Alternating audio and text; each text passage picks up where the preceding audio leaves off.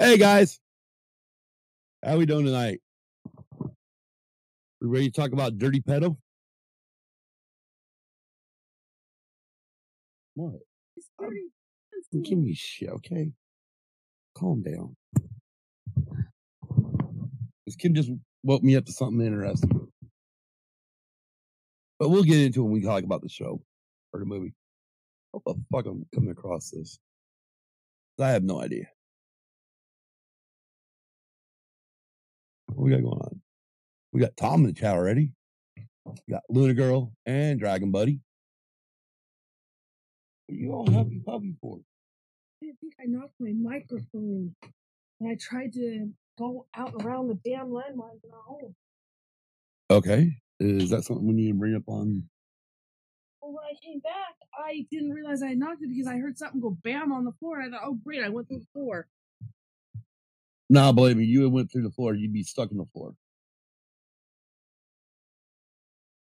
Just saying. I know. Anyways. Let's get on the other side of this. Over through these brand information. There it is. Brand information. Brand. Oh, sorry, I didn't hear the B. Brand. Yeah, as in brand. Brand. Duh. B R A N D. As in brand name products. Yes. I This podcast is part of the Red 5 Network. For more Red 5 Network podcasts, visit red5network.com.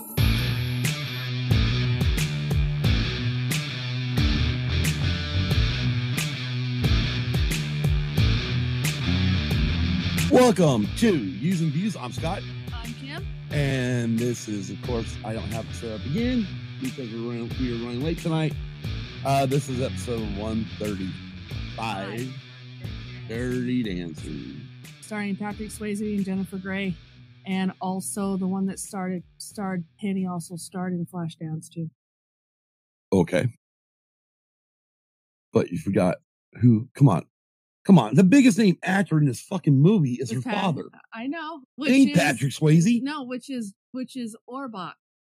Right. Jerry Orbach. Orbach, which also done the voice to Lu- Lumiere for the candlestick in Beauty and the Beast. You didn't know that? yeah, he did. No, I did not know that. Yeah, he did Lumiere.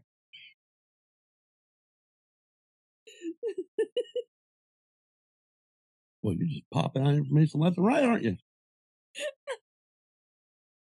Any more shit you're gonna be pulling out? You sure? I'm positive. All right. Well, before we get into our normal business, Yes. look into some Red Five business, Yes. and that is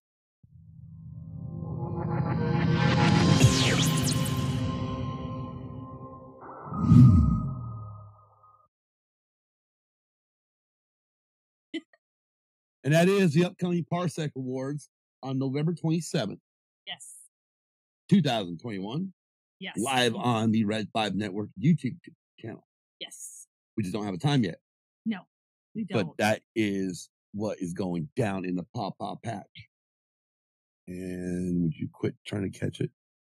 what? Hey, Alan's in the in here, and so's Hannah. Hey, Alan and Hannah, how y'all doing? So, what do you think? Red the Red Five Parsec Awards coming up, first annual. You excited about it? I am. It's interesting to What- see who the winner would be of these of these each of these categories. Yeah, which what's what category are you looking forward to the most? I really don't have a favorite. You're just looking for the whole show, aren't you? Yeah. Okay. Cool. Interesting. I think me personally, if I had to choose a couple, obviously best new best movie. I think one best movie, uh, best series, and then of course, gotta go best fight scene. Oh, most definitely. Most know. definitely. I think I think honestly, I mean that there there should just be your three categories. Oh yeah, I And agree. you don't need eh, besides the radio award. Radio award's really cool too. yes. But other than that, yeah. Yeah. I could do without the rest. I'm choking. it's gonna be awesome. There's like what 13, 14 categories. yeah, thirteen and fourteen. Fucking crazy, yeah. man. But anyways, this will be the first annual, first time. Yeah, it is. Uh, for anybody that didn't know, we at one point we asked, uh, or we gave there was nominations, and then we turned around and asked everybody to vote uh, throughout Twitter while we're fans stuff. Kim like the girl must like Dirty Dancing. I support Kale's love for the next movie. for the movie. We watched it like at once every five years, and I do not complain. Fuck. How do you get away with it every five years? Haven't watched it in forever. Oh, really? We just watched it to get prepared for the show. Yes, I know, but it had been forever that since I watched it. Oh, it. yeah. Six months is forever. No, oh, actually. Oh, it's been a fucking year. almost a year and a half. Five years. Five years. You haven't watched it. You hadn't I watched watched it a year and a half ago with you. You did, didn't you? Yeah. I didn't think. The was- only thing, okay, hold it. The only thing I don't fucking watch with you, the only thing I don't watch with you is that fucking Rachel Ray shit. that's, yeah, that's my entertainment. 30 minute meals or whatever the Yeah, fucking dumbass 30 shit it's- she, It's came out with. 30, 30 minute meals. That's she was originally on Sorry, the but- it's not my cup of tea. Well, it's not everybody's cup of tea. It's uh, it's my entertainment. Right?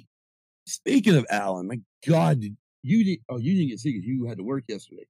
Yeah, My God, the new intro for uh uh uh sidebar. Oh God. Fucking awesome. okay, It is fucking sweet. okay, All right, I'll have to make sure I show it to you. yeah. Power of. Make sure my fucking volume is down. Don't want to get don't want to get copyrighted from fucking Dave and Jason's show.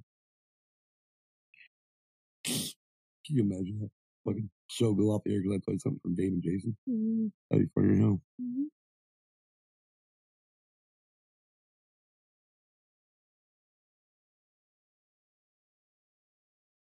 This is really riveting for our audience. Literally.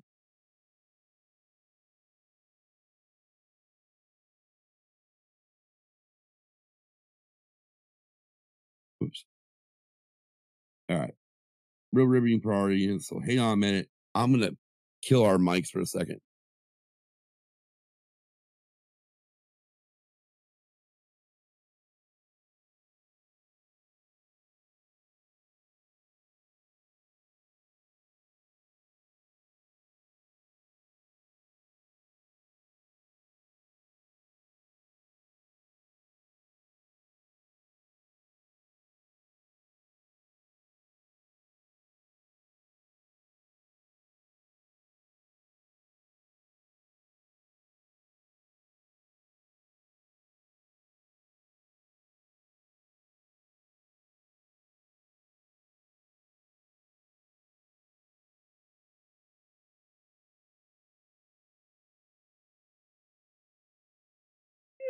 That's fucking badass. Of course, you Yeah. can tell when the rock part kicked in because man, I fucking started that bang. Oh heck yeah! That was that was cool. That was fucking Yeah. killer ass shit, man. Uh, gamer status is on, Hello, gamer status. and something oh somebody else is on. Oh. Well, good thing we we, we got we got our everybody in the chat. They can uh, welcome everybody new into the into the chat. But before we do, let's go ahead and talk about what we're going to talk about. Oh yes. We're gonna do our business, Oh yeah, business. and then we're gonna get on with the main show topic. No, not the main show topic. After the main show topic, we talk about. We're going to talk about what we saw last night or this last night. Oh, that's right. Yes. But anyways, go. Thank you to our Patreons, Luna Girl and Dragon Buddy, Don Dillis Nooch Solski, Brady Big Levin, Hannah, Mikey, and Brent Lee, and Case. Join our. You gotta join our Patreon. Go to patreon.com. Search in the creator bar using the abused pod. Search for Used and Abused Pod today on all your favorite podcast apps, including Apple, Google, Audible, Amazon Music, Spotify, iHeart, and Radio, and more. We're a proud member of the Red 5 Network. Go to red5network.com to find more exciting podcasts like Blue Milk Cafe, Conversations, press play, Play streaming, streaming services, with. Alan and General Shinobi. Yes, and Scarab, Sidebar Cantina, Tina, A- ATSW, the Escape Pod, Around the Ring. Around the Ring, Okay, Science, we're not gonna. Science there- there's. Fictionary, Okay, there's Salty Nerd, there's thirty three of them. Sarlacc You don't have to Digest, Oh, Lord, all right. etc. Oh, then you hit excited. Check out Sidebar Pod Family. I was going to change up to say Cantina Family, but whatever. The Sidebar, the Sidebar Cantina. They always record Monday nights, Yes. And then the, and the Escape Pod will be on tomorrow night, Yep, seven oh five Eastern, and they're going to be doing Ghostbusters one, and two. Also, you can find them on your favorite podcast apps. Check out the Orange and Vet Show, also on Spotify. Also, check out Swede Studios, Big Swede's Excellent Adventure, and Tactical Swede only on YouTube. And don't forget to smash that like button if you're new to the channel. Click subscribe and then click that bell to be notified when we go live. You can find Used and Abused Pod on Facebook, Instagram, and Twitter. Email us at usedandabusedpod at gmail.com. Our website is usedabusedpod.com, all lowercase. There you can find links to all of our episodes, link to our YouTube videos, replays of our live streams, link to our merch store, and link to our Patreon under the donate button.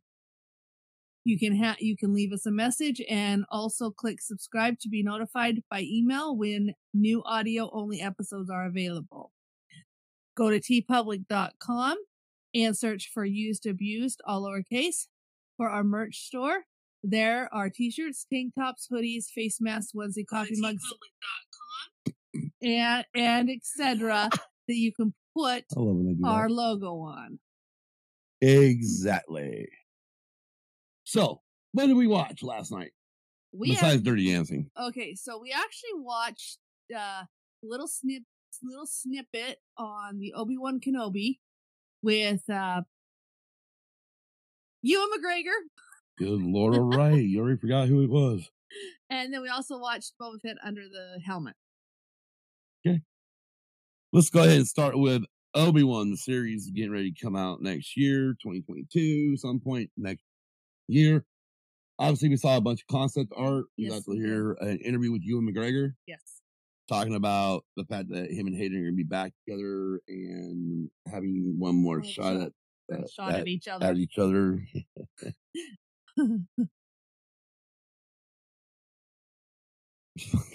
Tom.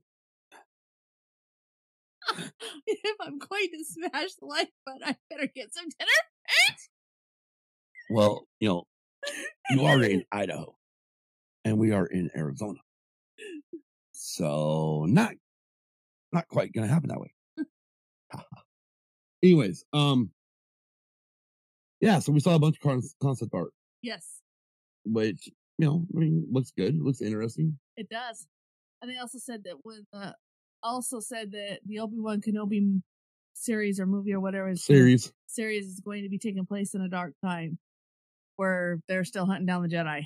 Well, yeah, I mean, we're in it pretty much since Revenge of the Sith. We've been in the dark time. Oh, I know, but I'm just saying they just they just kind of reiterated that. Okay, and here's my, I'm a, I don't like getting into fan theories. Okay. But I'm gonna create my own fan theory. Okay. So this whole thing with Vader and Obi Wan fighting each other, and supposedly Vader in the outfit okay. on Mustafar. Okay. Could it be that thing that happened in I think was Last Jedi when Rey and Kylo came together through the Force, but they weren't together? You know what I mean? Yeah, I know what you mean. Remember, remember when they did that? Yeah, I know. What could that be something? I mean, could that be the way? Since it's already been introduced in the canon tril- or canon series, could it be something that they introduce or bring into this series? I just can't. I don't know. I guess my whole thing is like, okay, Obi Wan went to Tatooine to watch over Luke. Yeah, but the thing is, Why would he leave? yeah. I mean, if he leaves, who the fuck's watching Luke?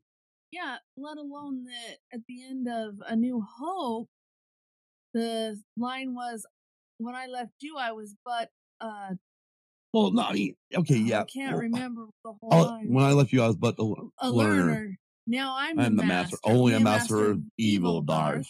Well, the thing is, is how are they going to tie all that in? About the same way fucking Lucas tied in fucking he trained Anakin or no, uh, his fucking teacher was a Yoda. And ended up finding out that it was no, it was Qui Gon Jinn. True. I mean, come on. I mean, yeah, I'm seriously. When you went when you went to episode one the first time, Mm-hmm. and here's Obi Wan Kenobi and his master Qui Gon Jinn, you go, that don't work. Yeah, I did. Okay, because I did. I was like, what the fuck you done to us, Lucas? Uh, did you forget what you wrote in episode four? Good God! You can share it. One, take your spit. Nasty. Okay.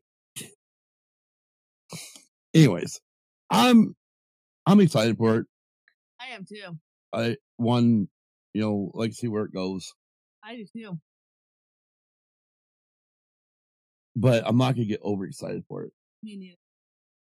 The one I really want to see is Boba Fett, the Book of Boba. the Book of Boba. All right, let's talk about Under the Helmet. That was interesting that the original concept for him was going to be a super trooper for Vader, and it never materialized as super troopers. True. Well, because of money. Yeah. And then let alone that Lucas says, let's make him a bounty hunter. Yeah. Which I think was cool. And the way that they did the the worn armor from the original ri- white, I mean, white armor. Right. Well, he went white armor, and then they painted it silver, Yeah. and then they put colors over it. Then they Yeah. started, you know, making it weathered and yeah. and beat up and whatnot, which I thought was friggin' cool. Yeah. Hey, Isaac. Yeah. And um, the one thing I I thought was interesting was the 1978 parade I know how they had when they where they had Darth Vader, Boba Fett, Yeah. in the parade. in the parade, but in film, Film. in the filming Film costumes, costumes, the yeah. costumes from the movies. yeah. I thought that was Well, actually. Boba Fett hadn't even been filmed yet in the movie yet. no, but yeah. So I mean, it was kind of cool because here you got this new character walking down the street with Darth Vader. Let alone how the mean- let alone how the original person that played Boba Fett got the part. Oh, Jeremy Bulloch. Yeah. Oh yeah, yeah. Well, we're not to Jeremy yet, but the fucking. I mean, how'd you like being a kid? I mean, think of those kids. Yeah. I would love to literally see some. I mean, you saw all those kids taking pictures, Well, yeah, and even some of them that had little little pads for each of them They got sign. they got signed by uh, Boba Fett and Vader, right, and, they literally signed it. Boba Fett Right, and Darth right, and, Vader. and Boba Fett was actually being played. At, inside the costume was Yeah. the guy was one of their assistant directors, Directors, yeah, which is fucking cool because he Yeah. fit the suit. yeah, But yeah, and then right, and then they decide to uh pretty much get Jeremy Bulloch. You know, they, well, actually, he applies for it, gets a job. You know, I mean, literally, what was it, like six lines, six minutes, or four lines, six minutes of of Yeah. footage, whatnot, Yeah. and he and his character becomes huge. You know, Oh, he really does. oh yeah, And then, but the thing with Jeremy was fucking. That was an awesome thing with his wife there talking about it oh yeah, talking about everything, you know, uh, not just that, but they're, you know, showing like Will Smith and all these guys that got fucking autographs, Yeah. you know, and shit, like Boba's fucking he- helmet. I'm like, God damn, uh huh, oh lucky yeah, bastards. I know, I know. But just to how much he enjoyed or he he embraced that character. character, oh yeah, he. And you can just see it every time they showed him from a set or, or from not the set, but from the uh like all the celebrations and shit. He was just ear, Yeah. you know, smiling from ear to ear and Oh, enjoying yeah. himself. And just the fact that I also liked how they talked about how uh he brought the kind of Clint Eastwood style Yes. stances and look to Boba Fett, Yes, he did. which I like. Yeah.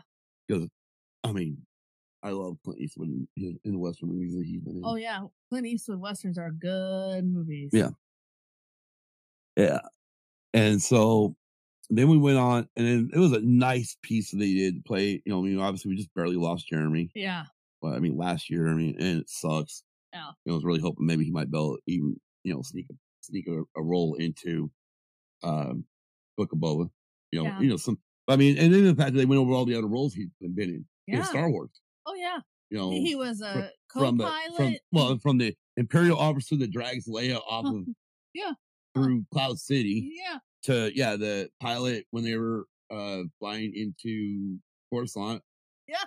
When Bail Organa is being called back to the Senate, and Yeah. pretty much that's when we get informed that the uh you know now it's Emperor Palpatine is taking over and it's now Yeah. going to be the Galactic Senate. Yeah. Or whatever the fuck it was. Yeah, and the rest of the other parts that he played throughout Star Wars. Yeah, too. I mean, it's fucking cool. it was You know, it, it is neat to see when these guys get to play multiple Multiple parts. parts. You know, and you don't even realize it. no, or well, it's like one of those things where, where if you don't know it and all of a sudden you recognize them. I mean, obviously Jeremy Bulloch's a little bit different because you're not going to recognize him No, because, because he's, he's, uh, not wearing the Boba Fett mask. No, No, but then turn around. I mean, like like C three PO. Okay, most of us have seen Anthony Daniels outside of co- outside the three three PO costume. Yep. You know, from either shots from seventy seven or seventy or or eighty or you know 79, 80 Or- when they're doing you know Empire. yeah, or if they're on loan from Disneyland or Well- fr- on loan from Lucas to Disneyland, I- you walk right into Star Tours, and you say you have three CPO and R two D two going like this too, and you're Right, right, right, right, right, right. But what I'm saying is, like when Anthony Daniels had that surprise, had Yeah. that little guest appearance in Yeah, uh, Attack of the Clones. clones. Yeah, I mean, I recognized him right away. I knew who the fuck he was. yeah. I didn't have to be told that was you know Mhm. Anthony Daniels. I knew who he was. Oh yeah, You know, or once in a while when you see uh Warwick Davis, yeah. You No. know, you know he's as he's long as you can see part mo- most of his fucking face, Yeah, you know, his regular face, you know who he is. yeah he's wicked. Plus, he played other Oh, parts that's too. shitload of parts. Hey, Hector. Yes, sir. Hello again. Yeah, I mean, and then, and then they, of course, they went back into showing bits and pieces of the trailer. Yes. I'm not going to bring up the KK person. I mean, that, that, you know what? There we go. She who should not be named. Oh, okay. Light bulb click. There you go. There you go. Yeah, light bulb finally clicked. right. Yes, So, you know, I mean, in, in Harry Potter, we have he who should not be named. and yeah, And, and with Star Wars, it will be she, She who should not, shall should, not should be not be named. named. Exactly. That yes, is what we'll start doing from here on out. yes. Hashtag that shit. Yeah. Exactly. Anyways, and then anyway, obviously scenes and shit, or the trailer scenes that we've seen so far of Book of Boba. Yep. which again, what starts December 29th, Yes. which I can't wait for. Yeah. Oh, I'm just reading the chat as it's swarming by. It's swarming, it, the chat is swarming by. Mm-hmm. All right, well, I guess we should get into this 1987 chick flick, Dirty Dancing. I guess Whoa, wait a minute. We have one more piece. we do.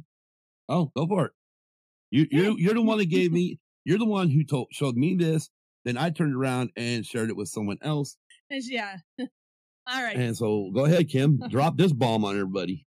Okay. In, ca- in case those of you who like to watch a Macy's Thanksgiving Day parade, Okay, so yes, for those of us, for those of you that like to watch the Macy's Thanksgiving Day Parade, it says Macy's unveils its massive Baby Yoda balloon ahead of this year's Thanksgiving Day Parade. So Grogu's actually going to be a balloon in the Macy's Thanksgiving Day Parade this year. yes! It's gonna be worth watching it this year. oh damn, too bad I'm cutting cable by then. No grew in this house. Excuse me? You heard me. Do you want me to go ahead and read this? If you, Yeah. want to reread it? If not, I mean, how big is how big is the, the balloon going to be? Um, that's what I was looking at.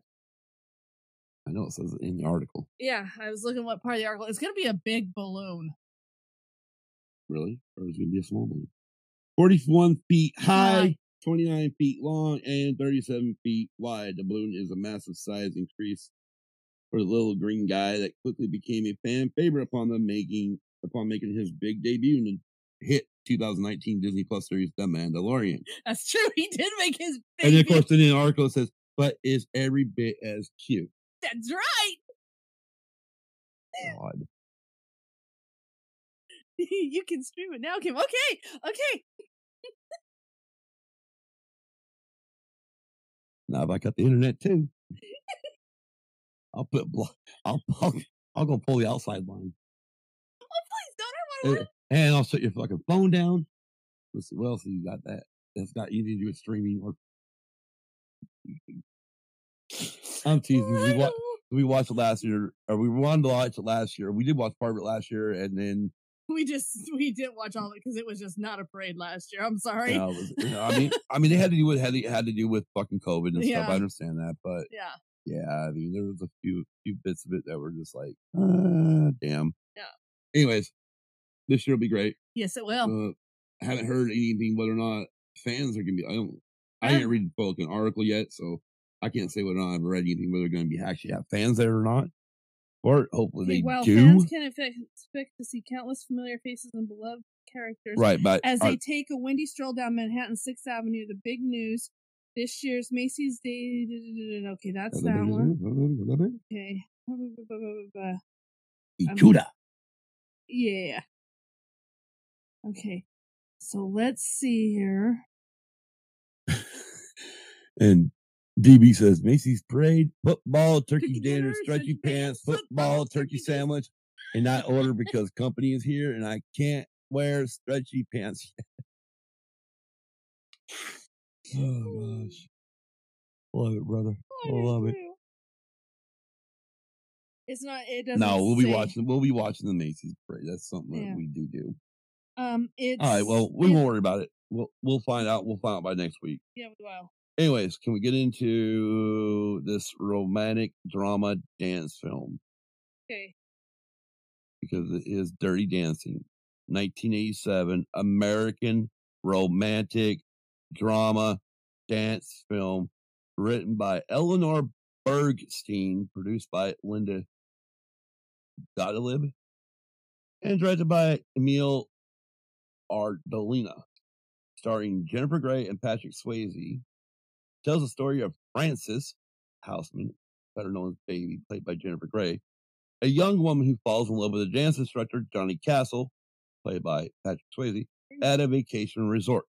Where are you finding? I got something different than you pulled up. I guess. I'm at the top of freaking Wikipedia. Where you at? Oh, I'm now back at the top of Wikipedia. All right. Also starring Jerry Orbach and Cynthia Rhodes. Cynthia, Cynthia, Cynthia Uh-huh. Rhodes. That's the one that played uh, in Flashdance. She was Okay. also a, a dancer too Run in that one. the runtime's over 100 is 100 minutes even. Uh, it was originally released May 12, 1987 at the Cannes Film Festival and then released at least in the United States August 27, 1987. The Budget, budget for the movie was 4.5 million dollars and its box office Kim was what? two hundred fourteen point six million. Wow. Yeah. The film was based on screenwriter Eleanor Bergstein's own childhood. She originally wrote a screenplay for the Michael Douglas film It's My Turn, but ultimately ended up conceiving a story for a film which became Dirty Dancing. She, ugh, she finished the script in 1985, but managed management changes at MGM put the film in development hell.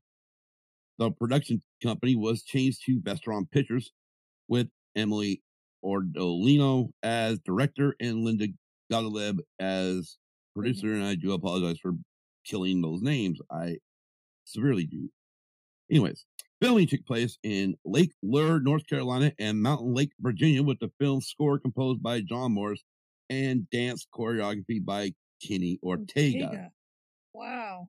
Dirty Dancing premiered at the 1987 Cannes Film Festival on May 12, 1987, as I mentioned before, and was released on August 21st, 1987 in the United States, earning, like we said, 214.6 million worldwide, and was the first film to sell more than a million copies for home video.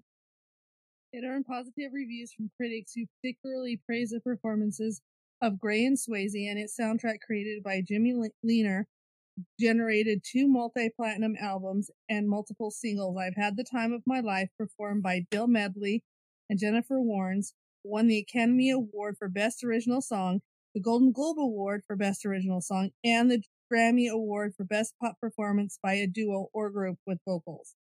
The film's popularity led to a 2004 prequel, Dirty Dancing Havana Nights, which I don't understand why that's a prequel, and a stage version, which has had sellout performances in Australia, Europe, and North America. A made for TV remake was also released in 2017. All right, well, let's go a little bit, a little bit of trivia here before we go over the plot.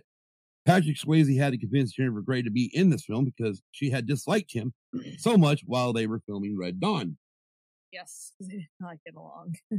Swayze was offered $6 million to reprise his role as Johnny for a sequel, but he wasn't a fan of sequels and turned it down.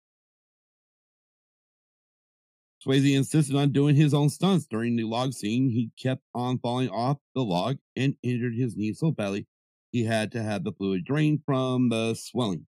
Okay, little tidbit on that. Yes, I'm full of more information. and you probably already know this. Oh. All right. This is why you do the episode. no. All right. Patrick Swayze, the reason why he did his own stunts is because when he was growing up, his mom was actually a dancer and his dad was actually a horseback rider. So he learned a lot of his moves from his dad and his dance moves from his mom. So he had the best of two worlds. okay. Well, I'm going to give you some more trivia about the movie. Okay. The dance that Patrick Swayze and Jennifer Grey do during the love scene Uh huh. was the same dance that they did for the screen test. It was not originally supposed to be in the film.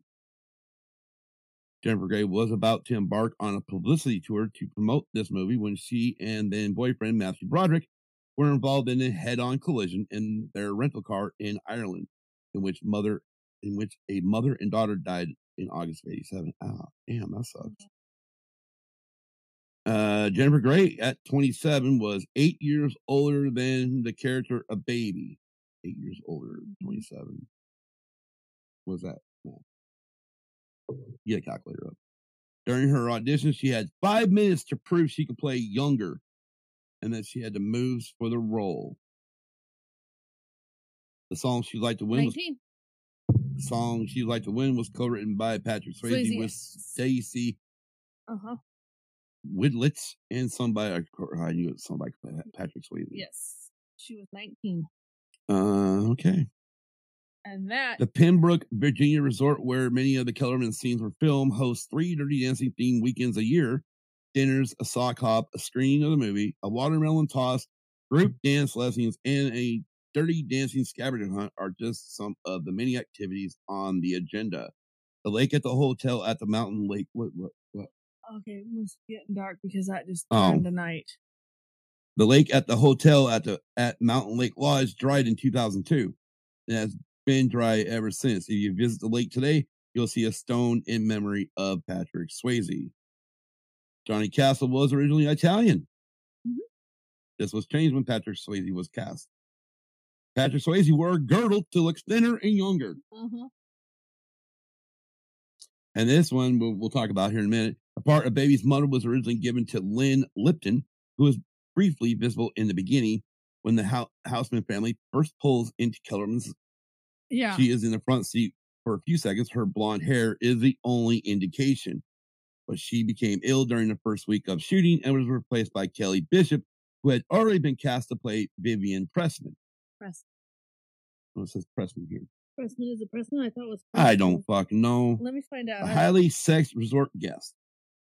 Yeah, Bishop moved into the role of Mrs. Houseman in the film's assistant choreographer Miranda Garrison took the role of Vivian. All right. I think that's enough. You think it's enough? I think it's enough. I think it's enough because we can cover the rest of it. Pressman, you're right, Vivian Pressman. Okay. Let's get to the plot. I got the plot up. Go for it. A, a an older man takes a younger woman and it's pedophilia. No, it's not because at the beginning of the movie, she is going into the Peace Corps, which means she has to be 18 or 19 because at the time to go into the Peace Corps at that time, you had to be 18 to go into the Peace Corps. So, Yeah, you did look that up. yes, We- I did. We were, cause we were having a nice little argument before we went live. Part, part of the reason why we didn't go live right away because me and her were having a nice argument. so, It was a good argument. I yeah, thought. it was. It was really good. And then here, here's just the basically. I I'll read this, but basically the plot is what I was just gonna say. But I'll go ahead and read this. In the summer of 63, Frances Baby Houseman. Hold it, hold it. Can I pump the brakes for a minute? Because, yes. Yeah, I agree. Wolverines! Speaking of which, we got to do Red Dawn. And I'm not talking about the fucking remake. I'm No, talking about the the- original 1984 yeah. movie. The one with Swayze and Grey. No, the one with Swayze, um, C. Thomas Howell, um, and a few other bigger actors who are not as fugly as, I mean, excuse me, I didn't say that out loud, did I? I'm sorry. Um, Jennifer Grey is not a fucking sex symbol. Never has been. Well, why should she be casting these sex symbol roles? I mean, Anyways, I'm sorry. I'll I'll shut up now. We'll let Kim go on with the plot here. You not done yet? no. And this movie seems to be really long all of a sudden. In, in the summer of 1963, Frances Baby Houseman is vacationing with her parents, Jake and Marjorie Houseman, and her older sister Lisa at Kellerman's, an upscale Catskills resort in the Bosch, Bosch, Bosch, Bolsheviks? I guess, Oh, God. Bell, owned by Jake's friend Max. Exploring one night, Baby secretly observes Max instructing the waiters, all Ivy League students, to romancing the guests' daughters, no matter how unattractive. Max also deems the working class entertainment staff, including Johnny Castle, one of the dance instructors. Baby is attra- attracted to Johnny and dances briefly with him after his cousin Billy introduces them at a secret dirty dancing party It's Borscht Borscht Belt. Borscht. B O R S C H T. Borschelt. Okay, Borschelt. Where do you get L? There's no L in there. Bor Borschelt. Where the fuck is the L? Never mind. B O R S H T. You're like bullshit. I that. Okay. Um. Boy, they're leaving out a whole. Oh God, here we go. All right, everybody. They're leaving break out- out the popcorn, break out the friggin' everything else, because here goes Kim. Whatever whatever plots they just fucking forgot, she going to fill us all in.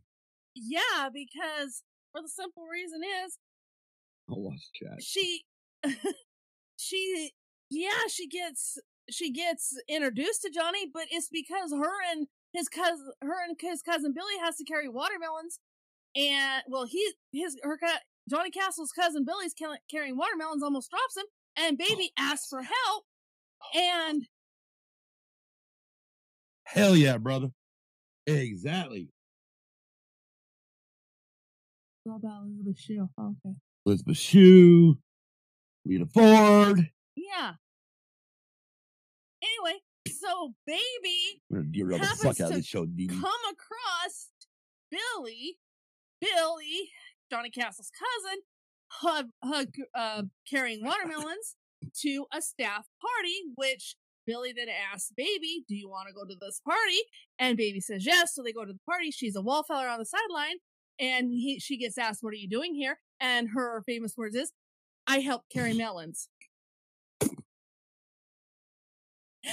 and, and Oh God, I could say something really. Oh, I really want to say it really bad right now. Yes, that's important part of the. I agree. I really want to say because you're right. She does say that line. I'm carrying melons, and Yeah. there's another part I want to say right now that I think every time she says that fucking line, of course, you ain't got none. So she's watching this and she's going, "How how do you dance like this?" And then that's when Johnny comes up and Billy introduces Johnny to Baby, takes her out on the dance floor and teaches her basically how to dance, and that's how they meet. Then, yes.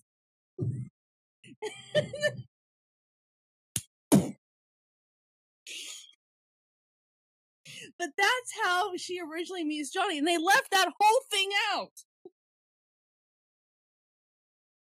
Now go on and see what else I left out. They left a whole other thing out too. The phone just drops. The phone just drops. I don't even have this plot in order. What do you fucking expect from Wikipedia? You expect something perfect from Wikipedia? No, I mean, and then as the sh- as the movie goes, what? yeah, it is important because they left the whole stuff out. Because at this time, at this point in the program, we like to remind you that I have no fucking idea. because by at this time, yes, then they're at a night party for the guests. Actually, I do remember what I wanted to say. Go ahead before I go on. What I wanted to say is obviously forgetting the fucking plot points of this movie in certain spots is just as bad as Traction Compound. Exactly, exactly. so anyway, so then they have a camp get together with everybody on a dance, and this is where Vivian Pressman is. Where Vivian Pressman is. Her and Johnny's dancing because the, as was said, the total goal of the dance staff is to keep these guests satisfied. Well, mm-hmm. Vivian Pressman is what they call a bungalow bunny, meaning that her husband will go off and play a poker game and she stays at the resort. Okay? So then baby's over here watching it. Bill Billy then says, "Do you are you hungry?" Yes. Brings her to the kitchen, opens the fridge and says, "We have cabbage rolls, this, that, and the other. What would you like?" She happens to look over there and Penny's on the floor. So then she runs back to the dance floor where where Johnny is and tells Johnny about about Penny and then he goes and gets Penny and puts her to bed and that's where this next part comes in Which is which is baby learns Johnny's dance partner Penny is pregnant by by Robbie which Robbie another fact Robbie also hits on baby's older sister Lisa and says I want to be with you but in reality he does not he plays a whole fill today's episode brought to you by the letter K, meaning for Kimberly. She's running this whole fucking show by herself. So, hey, when you You leave out, did! Keep going. I'll let you go. you leave out certain parts. I love I I love your your your fire for this. I mean, So right? Exactly. exactly, exactly, Robbie is a canoe. exactly. Robbie's one of those ones. Oh god, that is somebody you just want to beat the fuck out of. Yeah. Then, in the midst of all of this, yes, she finds out Penny's pregnant. They want to set up an abortion for her, but cannot afford it. So then, then baby goes to her dad as they're playing golf. Yes, they're playing golf at this resort. Can I borrow twenty five thousand dollars for a friend? Yeah. And her dad just hands it over to her. Here you go. Why can't I have been born into a rich fucking family? So she gets the money from her dad. So they set up this abortion with this doctor. And in the meantime, Johnny and Baby are learning the dance for the, the other hotel. I can't remember was what it was called. Uh-oh. Um, you went blank. You went blank. The, Uh-oh. Uh-oh. Uh-oh. uh, Oh, you're on such a roll. I know, but the hotel, it was something, anyway, it was a sister hotel to Kellerman's. And so they have a show to do because the dance staff not only entertains Kellerman's, but they also entertain the sister property as well. So Johnny and Baby are learning this routine that him and Penny were supposed to do. And so in the midst of learning this routine, they, he, he, they go mirror and it's hard enough trying to keep her on her feet with heels and keep them separated to learn this routine. Then when they finally learn the routine, because Penny's helping, at the end they're going through it, and Johnny says, "Are you trying to kill me?" And Baby says, "No, I'm not trying to." Ki-. Baby says, "Yes, I'm trying to kill you. I'm trying to help you, but yes, I'm trying to kill you. You haven't taught me lifts. You haven't taught me this, that, and the other." So then they, then he says, "Okay, let's go." So it's rainy. They go to the they go to the lake, they start the dance, and they're practicing the lifts at this point. They're practicing the lifts. So this whole time they're practicing the lifts to try and get this routine together to go do at the sister property. And when they went to the sister property, they noticed that the mm. Schumachers, which oh, is Oh, that lovely old couple. yeah, which Fucking is bunch of thieving bastards. yeah, they, they actually, Damn. yeah, but that that's later. They find that out, out later. Anyway, so baby happens to catch the Schumachers, and as they're going home, and she's changing back into her outfit because she had to use the car for a changing room. Yeah. What? That shit's funny. I know. Anyway, so she Hold it, hold it. DB says that Johnny should have tried kicking her in the shins. She might have learned faster. Just saying. And I agree. hey, you can't just learn a dance routine overnight when you haven't been when you've been so sheltered and you don't even know what what dancing is. Yeah, it's a problem. She's been fucking sheltered. So Hence her naivety. You know, I fucked that word all up. She was naive as a motherfucker. yeah. And so then they go to this hotel. I cannot remember what it's called. It's bugging me oh, now. Oh God, who cares? Really? Is it bothering you that bad? Is it Just says that bad? nearby resort. It, I don't even remember, so we won't even worry about. It. Anyway, so they go and perform this. Do I have to go- No. So they go and perform this routine that they've worked on, and baby catches the Schumachers and going home, changing in the car. Uh, baby says, I thought I was in trouble because I noticed the Schumachers were there, which are regulars at the Kellermans. Well, th- bef- then they go back to the the um Kellerman's resort. They go in to yeah, they pull in and they go to see how Penny's doing. Penny is not doing so well. So then baby tries and helps again, runs and gets her father. Her father is a doctor.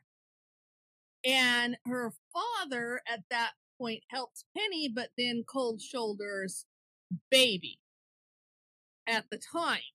And during the cold shoulder thing, then she comes out and tells her dad that he was basically not who he said he was and she, he said she's not who he he thought she was and then it ends up in a big like i said big big big cold shoulder well in the process they have an end of the year talent show at kellerman's okay so they're practicing this this end of the year talent show. This is when the bungalow bunny's husband returns and plays a poker game and during the night because he's up till two o'clock in the morning playing poker he finds his wallet has been stolen. Well he thinks it's johnny that stole it because the night that they came from the performance at the sister property Baby spent the night with Johnny, and in the morning, Vivian saw her come out because she spent the night with Robbie that night.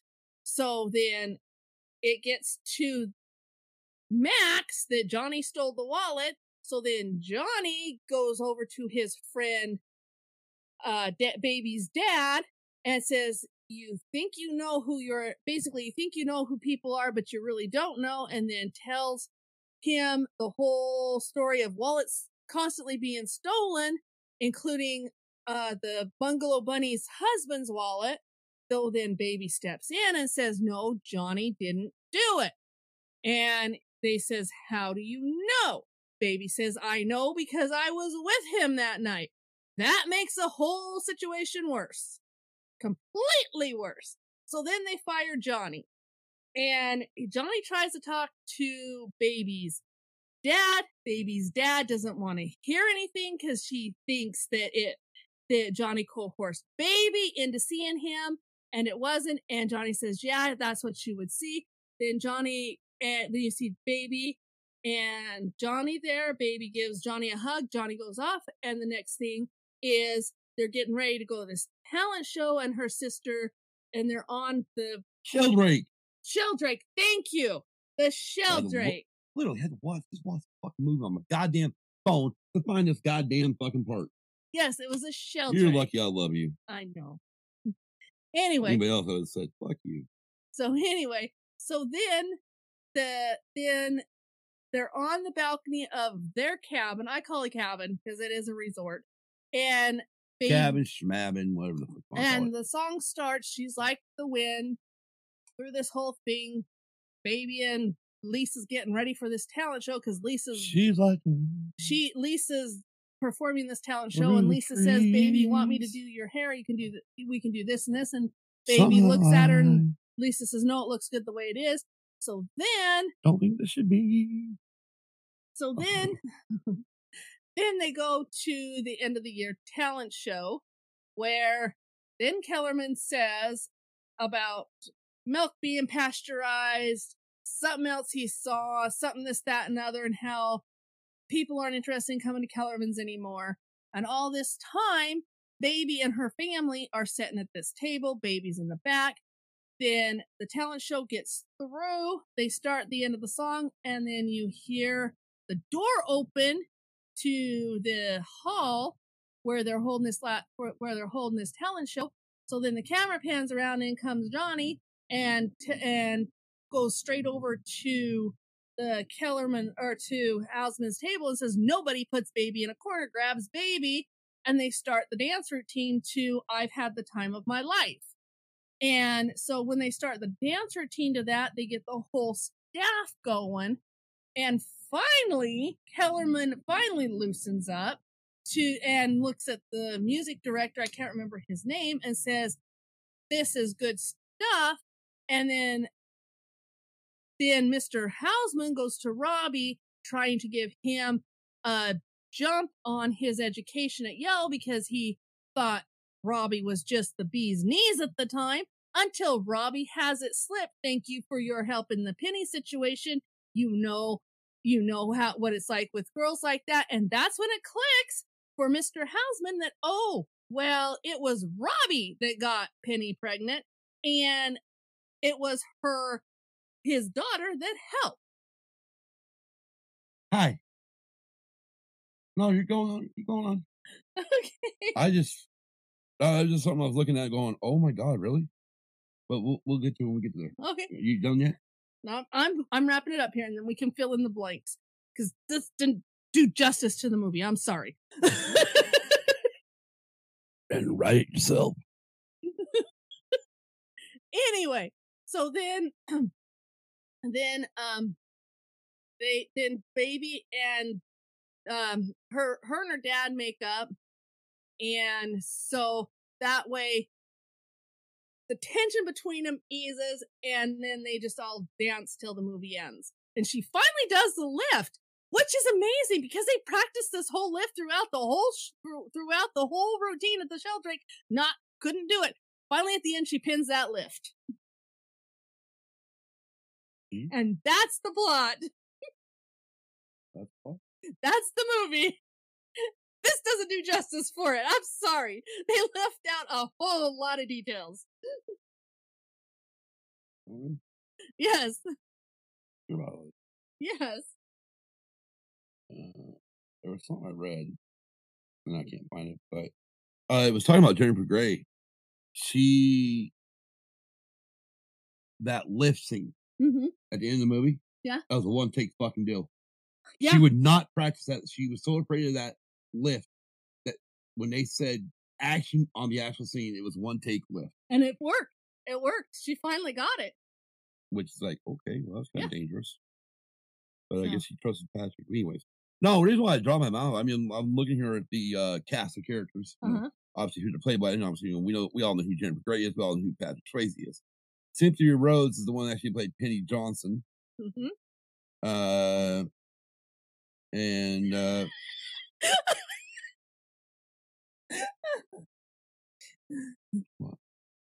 okay Luna girl says great job kim thank you and Hector says Kim, 2024.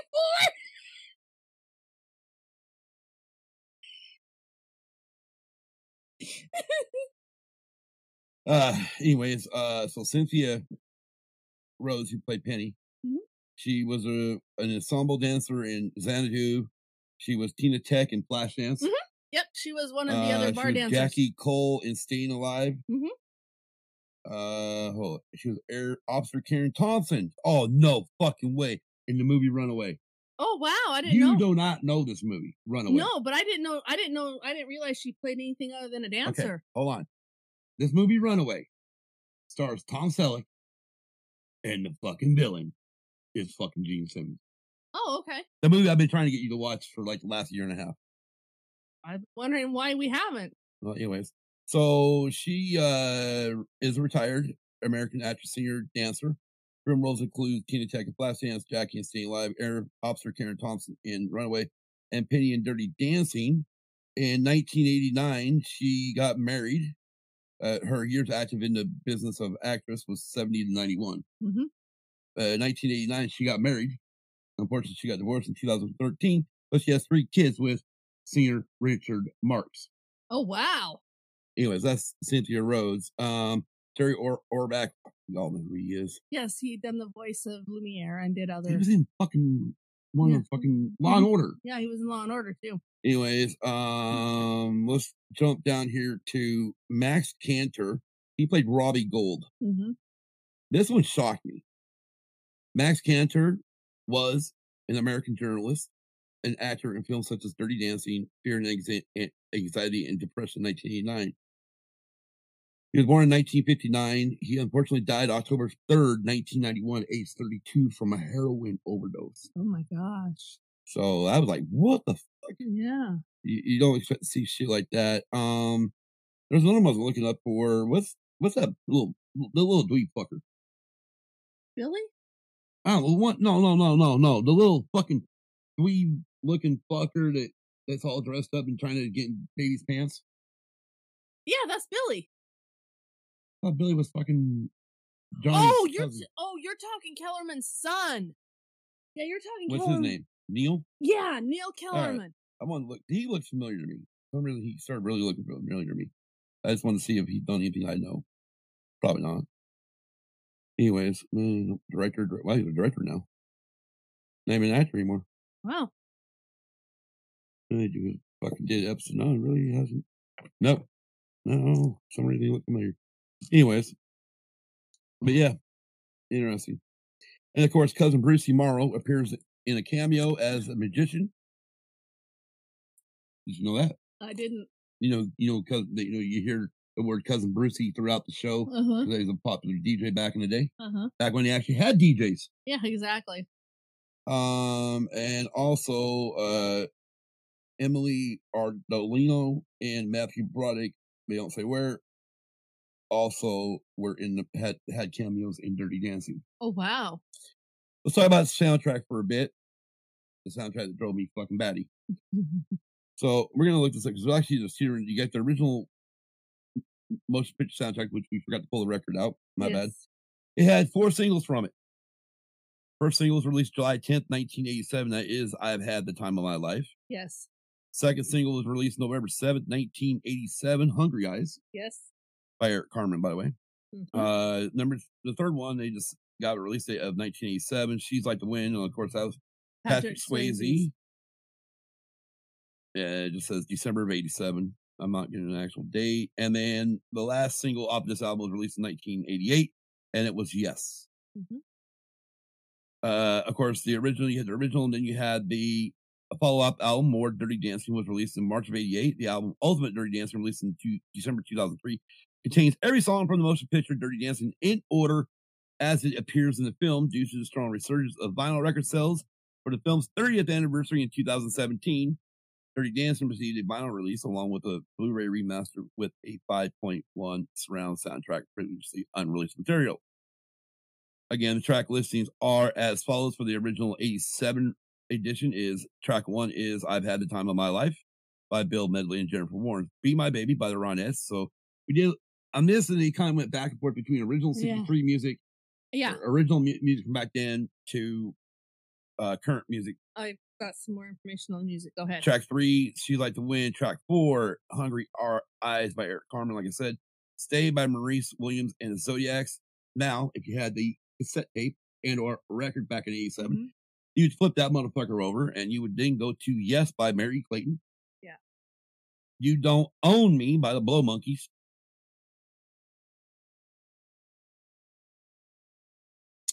Hey Baby by Bruce Chan- Channel. Overload by Alfie Z- Zappacosta. Love is Strange by Mickey and Sylvia. Yes. Where Are You Tonight, Tom Johnston. And In the Still of Night, The Five Satins. Again, the 20th anniversary edition was released on October 15th, 2007 by RCA Records. Uh, and that's where they pretty much put the hell, pretty much all the fucking shit together. Oh no, that's where you pretty much got everything, all the other songs. Well, anyways. Charts real quick. As far as the album goes, the United States Billboard 200, where do you think it charted at? Where do you think it peaked? The United States. From 87 to 88. What do you think it charted? Fourth or fifth. Number one. Oh wow. It was number four in the UK and number two. It also, or in 2002, was number two in the UK soundtrack albums. Uh, it went number five in 2016 under US soundtrack albums. Maybe this shit shouldn't be allowed to come back on. And then also in 2016 year in chart, it was the uh, number 11, where in 1988 it was number two. So some there, some of that information there. Cer- certification sales, uh, United States, all we really care about. By the RIAA, it's 11 time platinum. Yeah.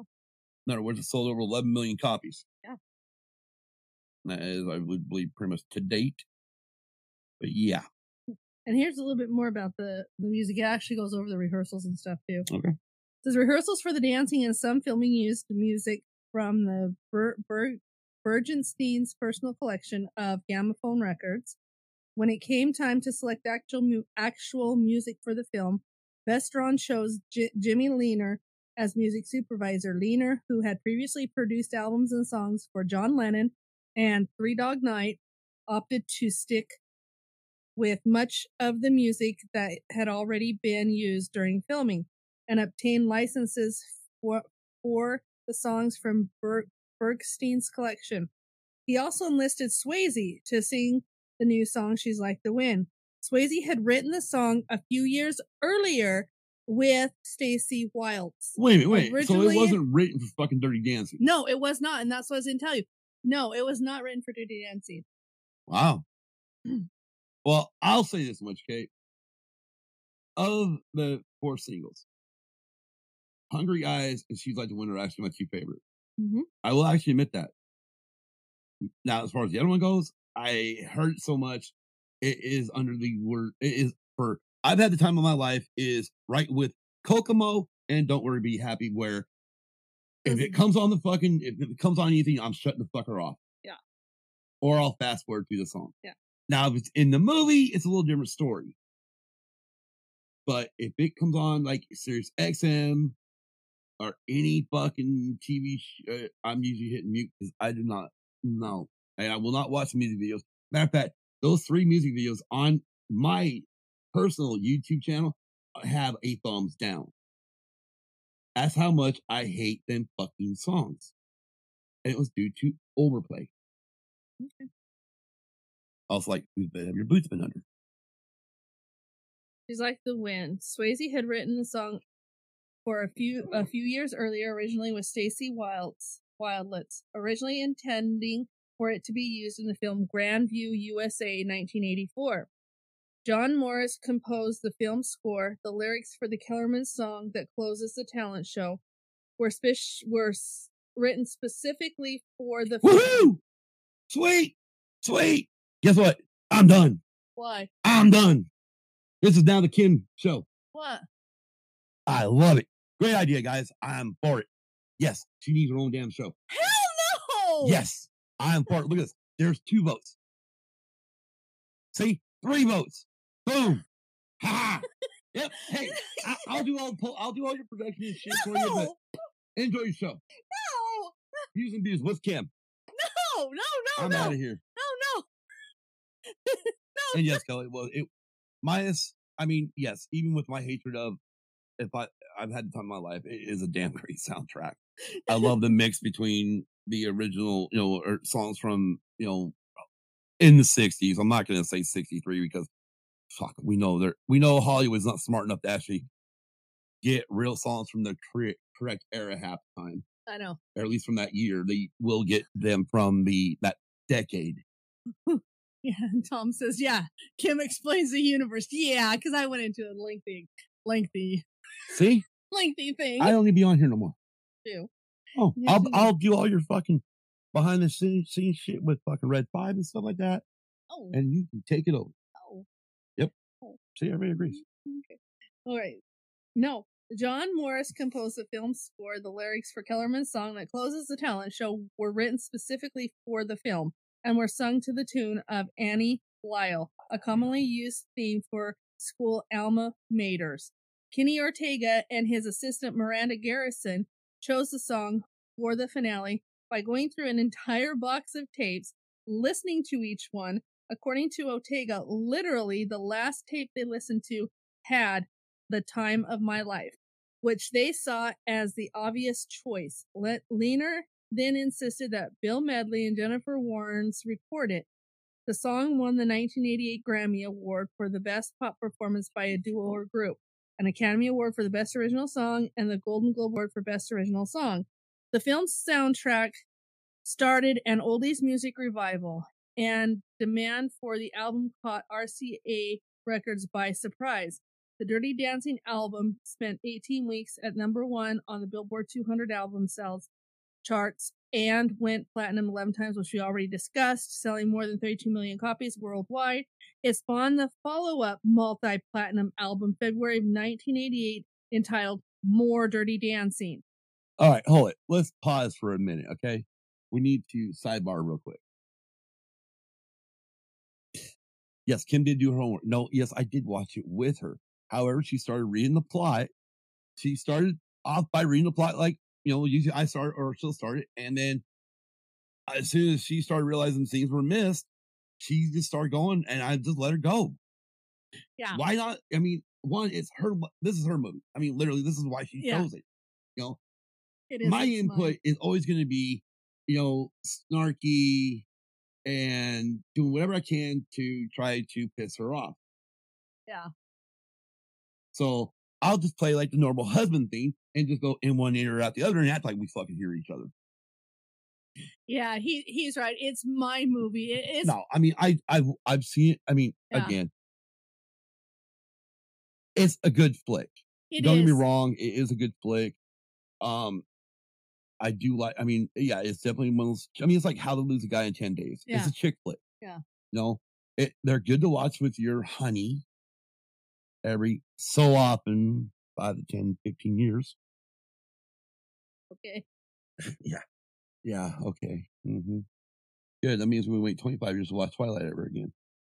We have uh, we haven't watched that together since we got down here, I know. I definitely know that was your sister's movie, not mine, or not yours. and I got burned out on it. Well, yeah, you're. s- I got. We'll talk about that later Yeah. on when we do that fucking episode. Now, Kim, yes, yes, she is doing an excellent summary of this. There we go. I agree, and just to hear her, I mean, just listening to her go.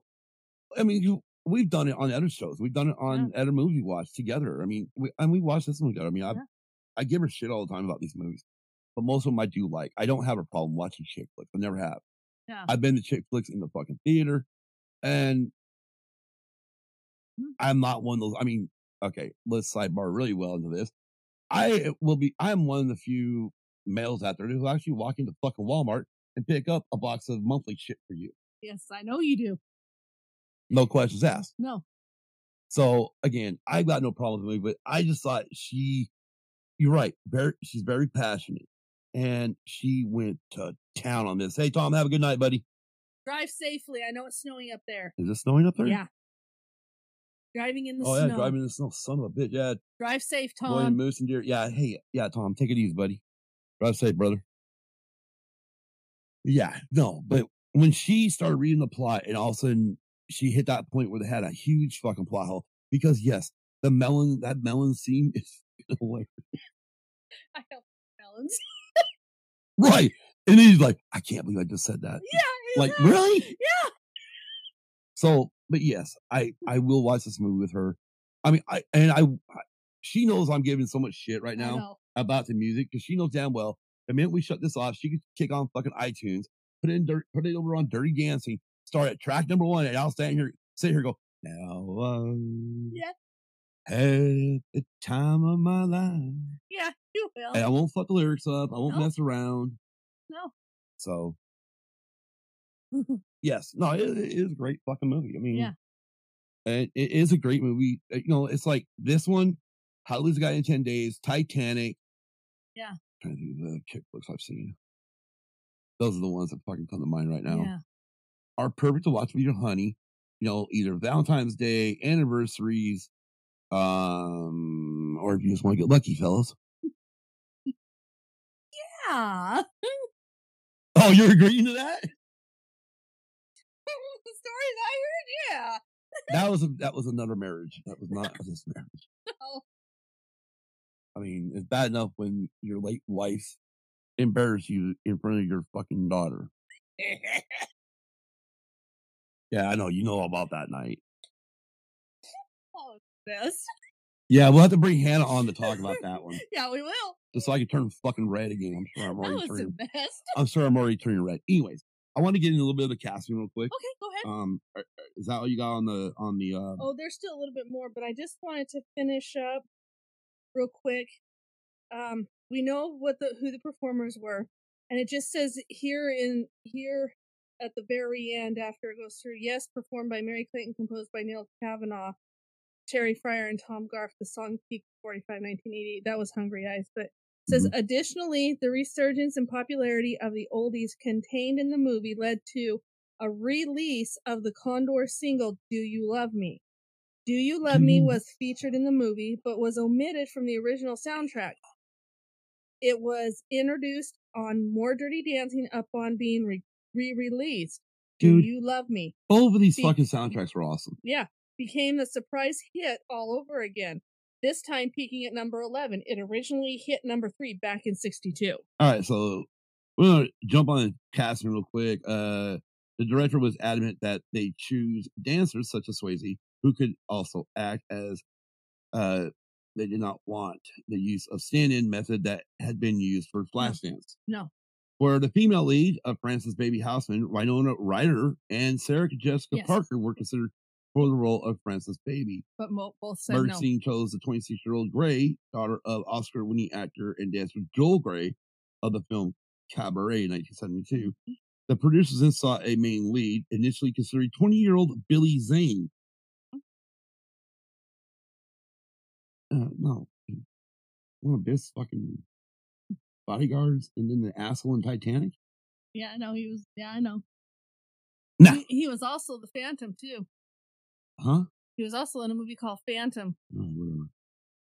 Uh, the producer, the, uh, the initial screening test when he was partnered with Grey did not meet expectations. Val Kilmer and Benicio del Toro were also considered for Johnny. Next choice was 34 year old Patrick Swayze, who appeared in Grandview, USA, and co-starred with Grey on Red Dawn.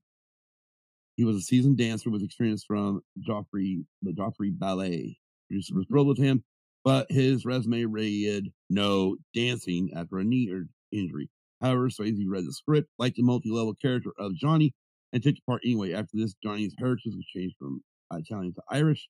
Grey was initially not happy about the choice, as she and Swayze had difficulty in getting along in Red Dawn. Anyways, other casting choices were Broadway actor Jerry Orbach as Dr. Yep. Jake Houseman, baby's father, and Jane Bruck, Br- Brook, Brooker, Brooker, Brooker, Brooker, Brooker. Anyways, as Lisa Houseman, her older sister.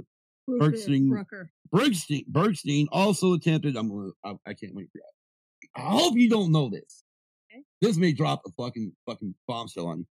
Bergstein also attempted to cast her friend, sex therapist Dr. Ruth Westheimer, for the role of Mrs. Schumacher.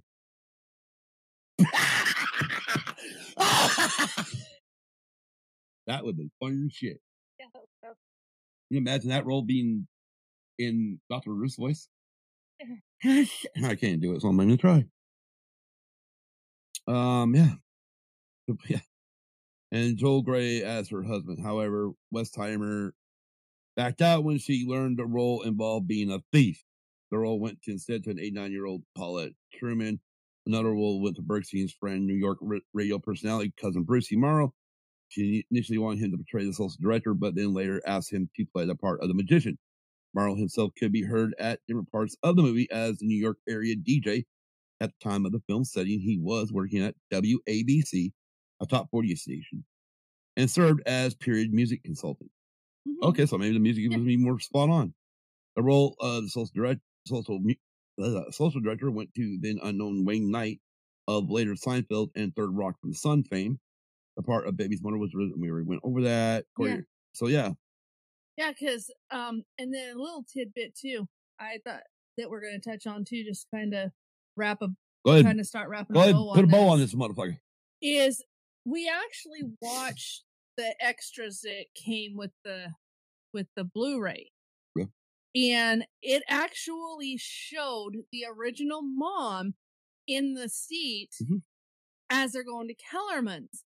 Well, We were mentioned that too, by the way. yeah. Well, about how you, you can still see it in the original yeah. scenes. if you look movie. really close, you can see the blonde hair, which I didn't catch it. Oh, I never caught it any, any time either. until until all of a sudden we saw the deleted scene, and then I'm started we started the fucking movie. I went, "Are you fucking kidding me?" yeah, and also, I am so thankful they did not go with this. But also, in one of the takes of the opening scene, Baby and Lisa was actually supposed to talk to each other, and man, I'm glad they cut that out and just did it the way they did it. Oh, here we go. Here we go. Here we go. Here we go. So here's some goofs. Okay. Should we go over some goofs? Yeah, let's. Okay, we were talking about music, right? Yeah. When Johnny and Baby first dance with the other staff, Otis Redding's "Love Love Man" is playing. Film takes place in '63, but o- Redding didn't record the song until '67. Yeah. Driving to the resort at the beginning of the movie, the road has solid center lines, which are yellow. In the early '60s, center lines are white, not yellow. Okay, that's getting nitpicky, but anyways. Anyways, What? Hello, Chantal. ta-ta! Hello. and of course, let's go over a few of these uh great fucking lines. You already named one of the best ones ever. Nobody puts baby in, in the corner. corner. Uh, me, baby says me. I'm scared of everything. I'm scared of what I say, saw. I'm scared of what I did, of who I am, and most, of all, I'm scared, of walking out of this room and not and failing the same. never feeling the rest of my whole life life. the way I feel when I'm with you. Another. And of course, the other one is I carried a watermelon. Johnny walks away. Carried a watermelon. Yeah. Uh, Johnny, sorry for the interruption, folks, but I always do the last dance of the season. This year, somebody told me not to, so I'm going to do my kind of dancing with a great partner who's not only a terrific dancer, but somebody who's taught me that there are people willing to stand up for other people no matter what it costs them. Somebody who's taught me about the kind of person I want to be, Miss Frances Oh. Houseman. Houseman. The only time besides when she reveals to him Okay, dude. Okay, hold it, that hold you hold know her name. Otherwise, it's known as baby. I love this fucking line right here. This is one of my favorite fucking lines in the movie. You ready? Yes. It's Johnny saying it. Look, spaghetti arms. This is my dance space. This is your dance space. I don't go into yours. You don't go into mine. You gotta hold the frame. Yeah. Yeah. I um, like that. I like that. Anyways. So yes, that is dirty dancing Yes, it's dirty dancing. with I love that line. Chantal says, I love that line. right? oh, anyways, no, it is a it's a good flick to watch with a if you have a loved one. If you don't, I mean, well, I mean, obviously, if you're a guy, you're not gonna fucking well, well maybe, I mean, maybe you will. I mean, who knows? Different strokes for different folks. I always say. Mhm. But I mean, will I watch it with her? Of course. Will I watch it by myself? Hell no. Unless I'm wanting. No, I don't know. If I'm by myself, I'm putting in Nightmare on Elm Street Yeah. or Star Wars. Maybe. Maybe Star Wars. Maybe not. Depends on how pissed off I'm at. I am at the time. Okay. He or she, she who should not be named. Exactly. We and by the way, I don't know if anybody ever caught that, but from now on on Twitter, when we speak of KK with Lucasfilm, we we just put hashtag she who should not be named. Okay. Sean Paul says, I, I know I'm a bit late, but the movie fucking rocks. Yes, it does. Exactly. Hey, everybody's got everybody's got different stuff. You know, And every Rose every got different things to do. Thank you for jumping in. Die Hard, exactly. Yep. Great fucking Christmas movie. Yep. And yes, this movie. But then again, it's a movie I'll watch year round, so I don't. Yeah. There's certain That's movies funny. where I only watch during Christmas time, like A Christmas Story, like White. Christmas, or what else do I watch just during Christmas time? Oh, those Rankin and Rankin Rankin. and ba- Bass ones, Right. the Christmas classics like Rudolph, Santa Claus. And then, of course, when it's on, since it is on HBO Max right now, fucking Jack Frost, starring Michael Keaton. Love that movie. I love that movie. Love my that mother. movie. My mother bought it. I don't remember why my mom bought. My mom bought it. We watched it with my daughter. My daughter loved it, and I actually do like it too. Probably because it's got music. That's probably why I like. it. Uh-huh. But I did like that movie, Jack Frost. Yes. Anyway, so what we got to come up, Kim? You want to do what? What do you want? We we've come up with this thing where where Kim's Oh. gonna start picking things, topics and stuff once in a while, yes. a little more often than she does now. Yes. Now, And what what does Kim really want to do? That's right, Rankin and Bass. Thank you, Yeah. Chantal. yes, thank you. Not Baskins. Baskin Robbins. Yeah, I'm thinking ice cream. Sorry. um, How dare you? I What? Okay, a couple days ago we talked about what you really really like to do. What's you one of Oh, uh one of your favorite movie genres? musicals like Sound of Music and Seven Brides for Seven Brothers, Fiddler on the Roof, The King and I, South Pacific, uh, no, you hold, hold, hold, you literally stated Rodgers and, and Hammerstein's. Yeah, Rodgers and Hammerstein's musicals. Yeah. And you want to do those? Yeah? Yes. Okay, here's what we're gonna do. okay. But not all at once. No, no, you, you, you're gonna get one month of these movies. okay. You're gonna get do these movies for one month. So the month of January, I'm taking a month off.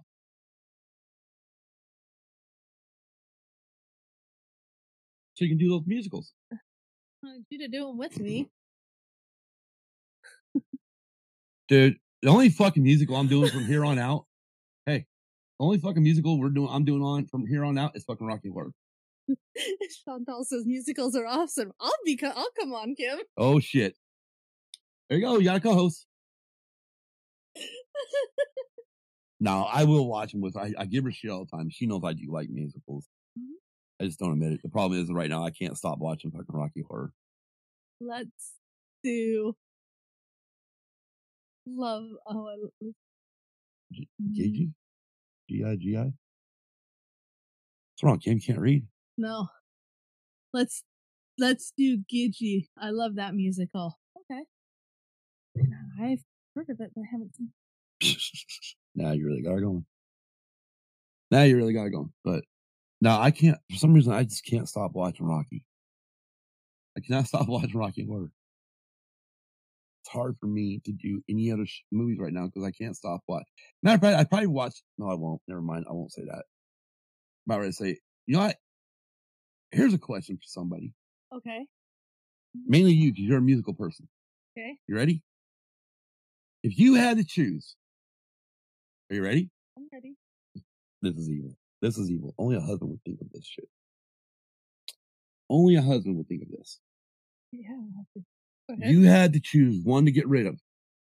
And it's either all musicals, You're listening? Yeah. Or Grogu? Which one are you giving up? I would give up either one. You have to give up one. I wouldn't. I'd fight. You can only get. You have to give up one. No. One or the other. What is it? What is it? No, I will not give up one or the other. All right, I'll choose for you. Get rid of Grogu. No. All right, musicals. No.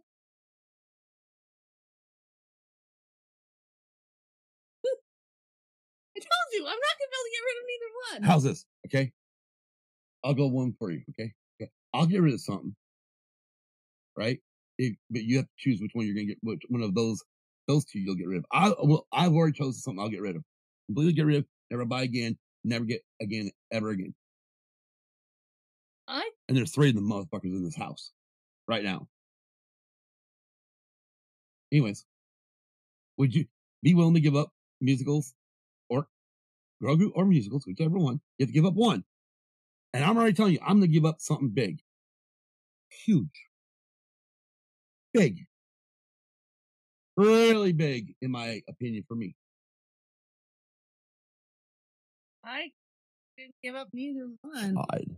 All right. Well, I will get rid of all. I'll get rid of two Xboxes and a PlayStation 4. See, I can give up shit. I know. Kick them to the curb. No more video games in this house. Okay. They're for children. No, they're not. Uh, anyways, all right. I'm gonna give you shit. Why not? Dude, if they ever make a musical fucking Star Wars, I am done. Hey, maybe that's what she should not be named should come up with next. Let's have a musical Star Wars. Come on, Kathleen. You know I'm, I'll name her. You know you want to do it. Be the leg your legacy. You can knock out George.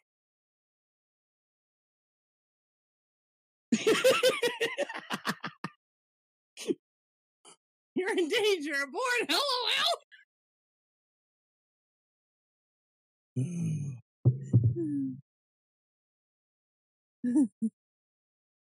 You're in danger. Abort! Abort! All right. Anyways, next week we have no. Wait, wait, did we have a clue what we're doing next week? no. Sean Paul says get rid of Grogu. What? Up there. Holy shit! I'm shocked. Needed no time to think about that one. Yeah, Kim knows I would never fucking do that to her because I'm not that I know. type. I know. You know, she'll do it to me all the time. All right, let's back check this here. Yeah. Who was the one that says, "Are you sure you want to get rid of your PlayStation 4? Are you sure you're I not going to want it back?" I'm the one that asked that. That was a couple years ago. That was a couple years ago. Well, it proves that I don't make you give up anything. I know. I know. No, I don't. I'm, I'm never gonna get it back. First, about eight months later, what do we get back? Fucking PlayStation 4. Yeah, And then we get a what? Xbox One. the one. Yeah. And now we have an Xbox X. X, Yeah. X. you're right. Not all, you're right. I did say I did say Grogu and not all of Star Wars. Yeah. That's true. You know, I mean, I could have said all of Star Wars versus musicals. Which one you give up? One. Why not? Welcome back. Oh, okay. You guys reported what? Oh, I was damn. I must have been out of the fucking loop for a while. What the hell? Welcome back, Stan. And, um, or words because I thought you were reported according to the rumors. Jesus Christ, this is what I get for missing what fucking red by chat. Yeah. And no one. Who is part of Star Wars? I could give any part. Oh, Yeah. speaking of which, I don't know. I don't know if Kel told this. We, oh shit, we we tried the seven day free trial of NFL Game Pass, Yes.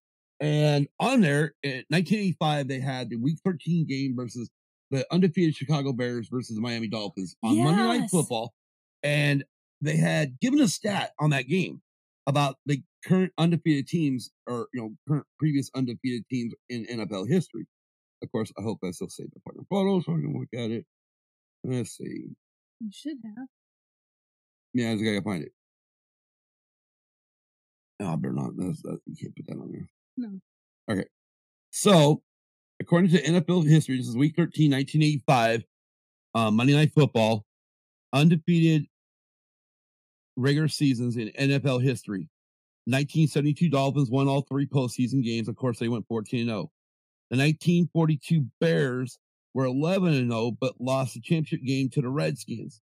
The 1934 Bears went 13 and 0 and lost the championship game to the Giants, which me and Kim thought was interesting since yeah.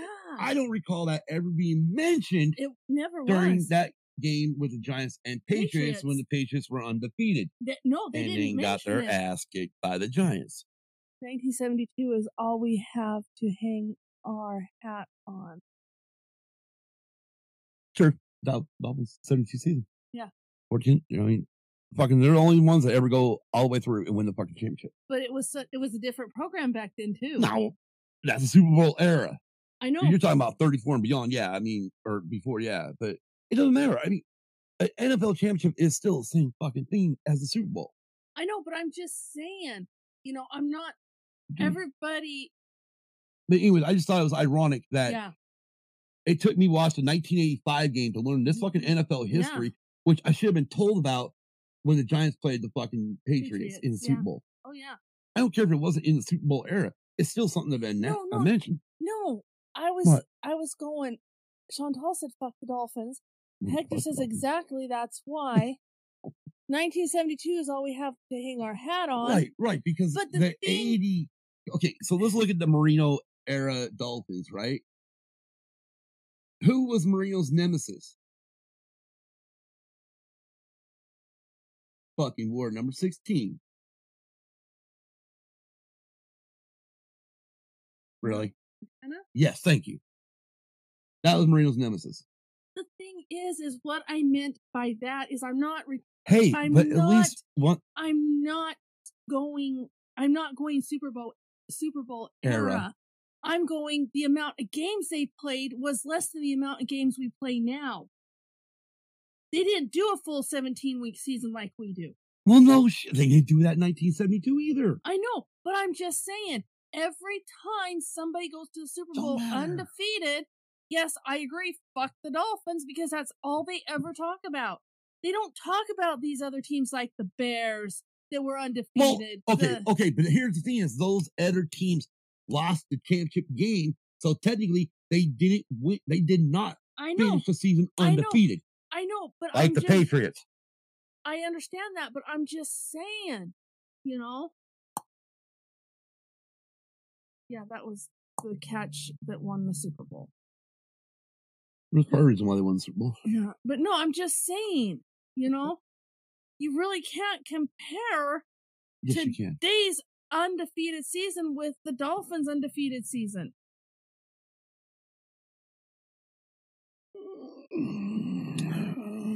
Go ahead. Nope, I agree to disagree, and I'm going to leave it at that because I am so sick and tired of everybody wanting to put asterisks and shit in the fucking record books. Well, they ain't played 17 fucking games back then, or they ain't played no 186 fucking games back then.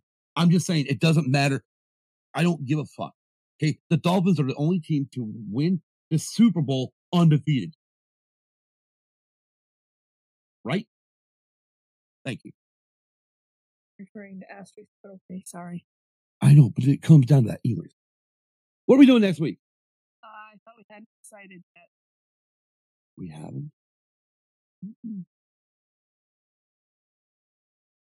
Well, you got anything you want to do? Oh, wait, wait. Or did we talk about Eddie and Cruisers finally? Wait a minute. What? Wait a minute. She's got she got to look something up here, people.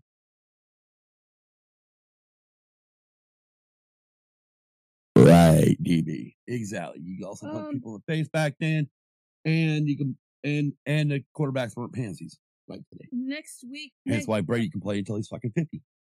um, a week from Thursday's Thanksgiving. Aren't we going to start our Christmas shows then? But next two a week from today. Yeah, I know, but it's. I'm just saying it's the week of Thanksgiving. Aren't we going to start Christmas shows? No, we're gonna start on the thirtieth, Okay. and we're going up to the twenty fifth, and then no Christmas shit after that. Ooh, hey, you know what? I want, I want to put, I want to put a little bug out for twenty twenty two. Guess what we're gonna do? You know what? We're gonna do something that most people don't know. I'm only gonna give you part of this, but we are gonna do a two part series on the rock band, heavy metal band, Savatage. Yes, we are. We are going to do And there's a reason why we're doing two parts. Yes, but we will leave it at that. And we'll no, leave it at that that. until 2022. Yep. And more likely somewhere in January. Yes. So Savatage coming January 2022 22. Yes. here on Used and Abused. Yes. Yes. No, I thought we were going to And start. Hannah right now is going, that motherfucker keeps telling all this shit he's going to do in January. He got this fucking list by Yeah. 80 shows I said we are going to do in January. No, I thought we I thought we had decided we were going to do it the week of Thanksgiving, but No. I forgot we had decided we're going to do it the week after. Right. We, oh, no, because I am in, I am one of these people who Christmas does not start until the day after Thanksgiving.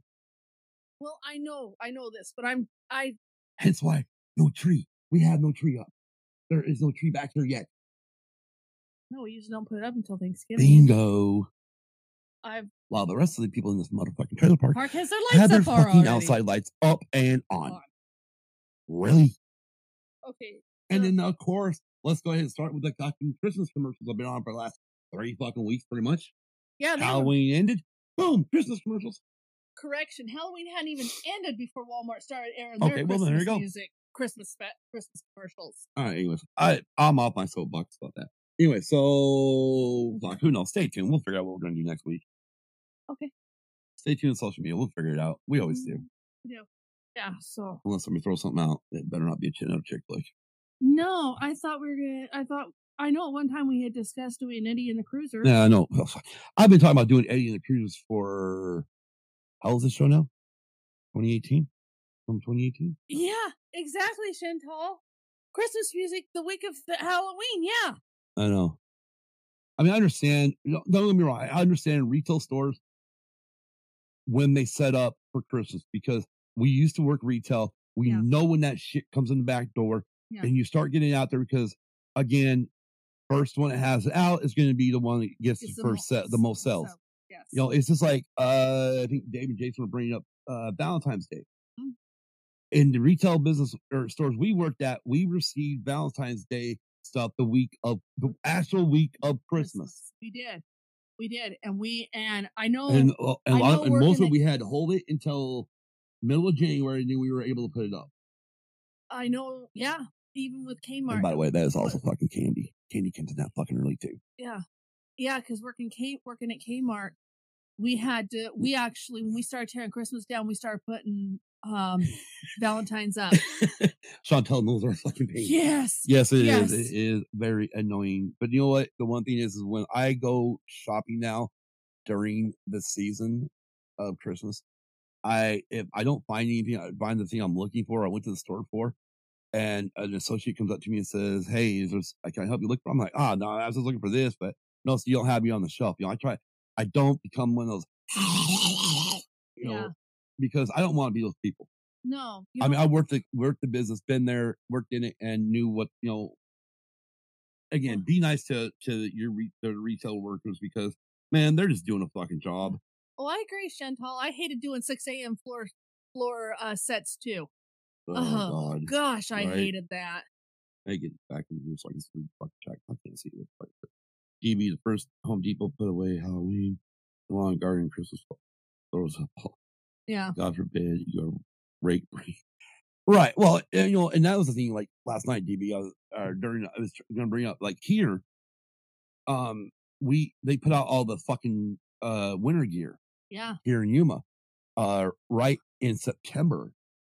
End of September, we get all the winter, you know, winter stuff that you know you people up in the northeast, northwest, Mon, you know, all the northern states should get. You know, places like Arizona and Miami, or and the southern tips of Florida and southern parts of Texas should not be getting. Well, maybe Texas did get a freeze last year. Yes, it is. But anyways, you guys know what I mean. We normally don't get them fucking freezing ass fucking temperatures where we need fucking galoshes, snow boots, gloves, and fucking knit No. caps and and heavy winter fucking jackets. Those should go Yeah. to Flagstaff.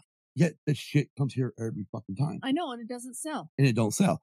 But then you go and you go try to find like a bathing suit or something because you know I mean like we can swim twenty, you know, Yes. three sixty five around here if you wanted to, Yeah. or or you want to go pick up something and all of a sudden yeah you can't find it anywhere.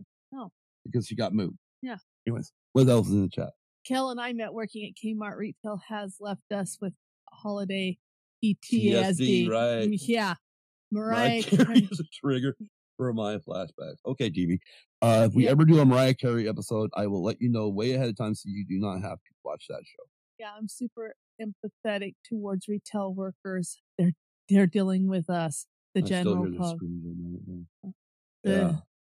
Oh, I know, right? the general public. Chantal. And now the general yeah, the general public is assholes. Oh yeah. Honestly, this is what I say.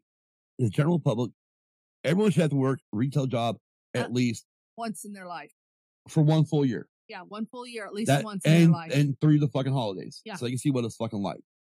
Because it's no it's no bed of roses and it's no, No. it's no ice cream sundae. And I mean, I, I, you know, I'm happy we, I mean, we worked in bigger areas, but luckily we didn't work at some of the, I mean, we had some crazy people at, I mean, we were, we used to work for Burlington Coat Factory at one point. We both Yeah. worked at Walmart for 1.2. So we both been through that bullshit. yeah, and I worked No. at Kmart. And you do work at Kmart, but Burlington was actually probably the calmest Yeah. of Black Fridays. It was. It was. But, oh, you know what? Well, Oh, we'll say this for we'll say this for next week's episode. I got a great Black Story Friday, Black Black Friday story for you guys. That actually is after well, we were still working in Burlington, but it happened at our local Walmart in Orem, Utah. Oh, I okay. You know where Oh, I'm yeah, going with yes, this. Yes, I know where you're This going. is a great Yes. story. It's a bullshit story. It Mhm. is. Yeah, you guys will love it. Uh, Oh, we'll yeah. talk. We'll talk about it next week. Um, and just somebody remind me because you know, I mean, how these weeks go, I always fucking forget by the time we get to the week. So somebody remind me. Okay, say, hey, Orem, Utah, Black Friday story, and I'll be like, oh yeah, or a restaurant. That's no. fu- Oh no, working restaurant isn't fun either Uh-uh, around the no. holidays. That's Yeah, yeah. that I mean, ranks and- right up there with retail. regular restaurant. You know, regardless if it's regular restaurant or fucking fast food restaurant. yeah, that ranks right up there with Oh hell yeah. You know, yeah.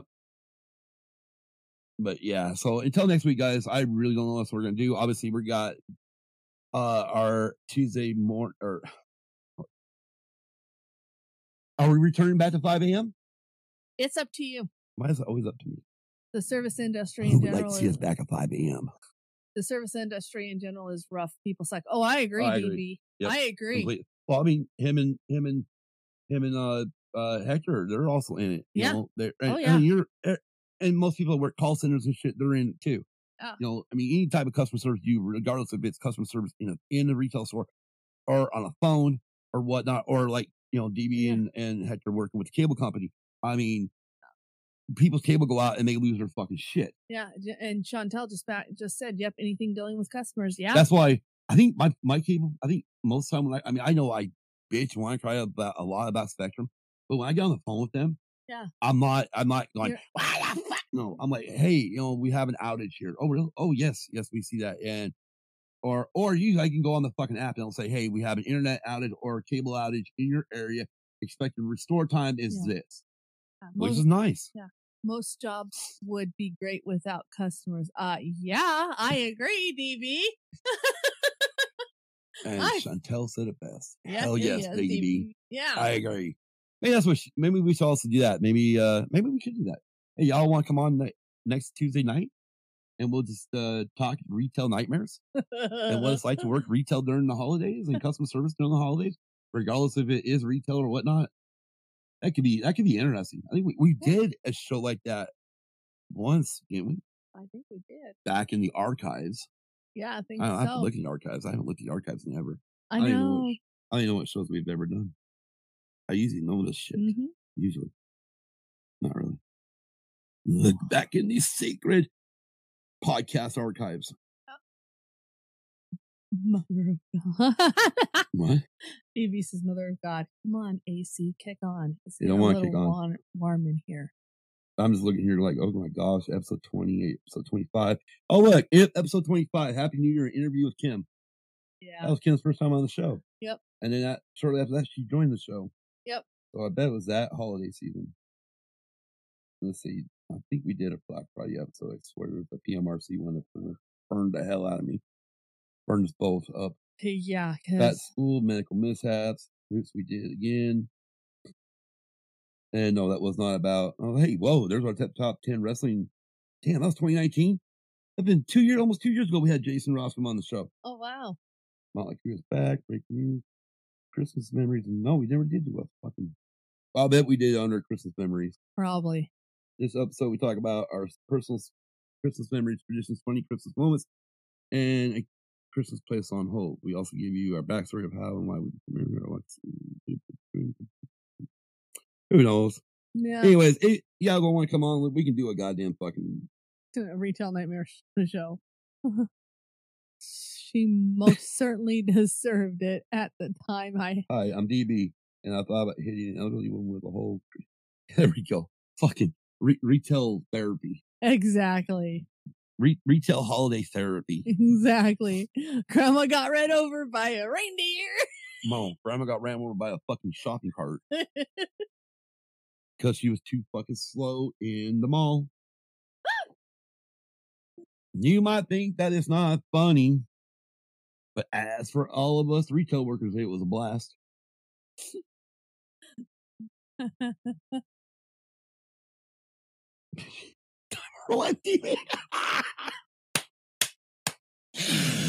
Oh God. Oh Lord Almighty. Oh fuck. All right. Anyways, until next week. Have a great week. Great weekend. As best you can. Be kind to everyone. You know, I miss those days when we used to go and keep the music playing. I do miss those. I, do. know. Because every once in a while, it does pop in my head going, oh yeah, we don't do that with no more. No, But again, and until next week, we'll be back for the guitar guitar guitar race. Good. Either either Guitar. five a.m. No, we'll- be it'll be two Oh. p.m. I'm not. Yeah, We're not gonna get five a.m. Power Rangers and Tickle Me Elmo were two of the huge releases that left. God, right? No I can get yeah. Night, The only good thing about working retail is like fucking seeing all the goddamn star new Star Wars toys coming out. Uh-huh. That was the uh-huh. only fucking cool part. Oh, yeah. get see get see that shit, hold that shit, and go, hey, yo, boss, can we put this away Away to the side? We can't do that. You know, it's against the law rules. I'm like, fuck the rules. Good I'll buy it that night. Good night, Chantal. But yes, Good good, night, night, Luna girl. everyone. Again, have a great week, great work, great weekend. Be kind to everyone. And until next week, Peace. peace. Good night, everybody. Good night.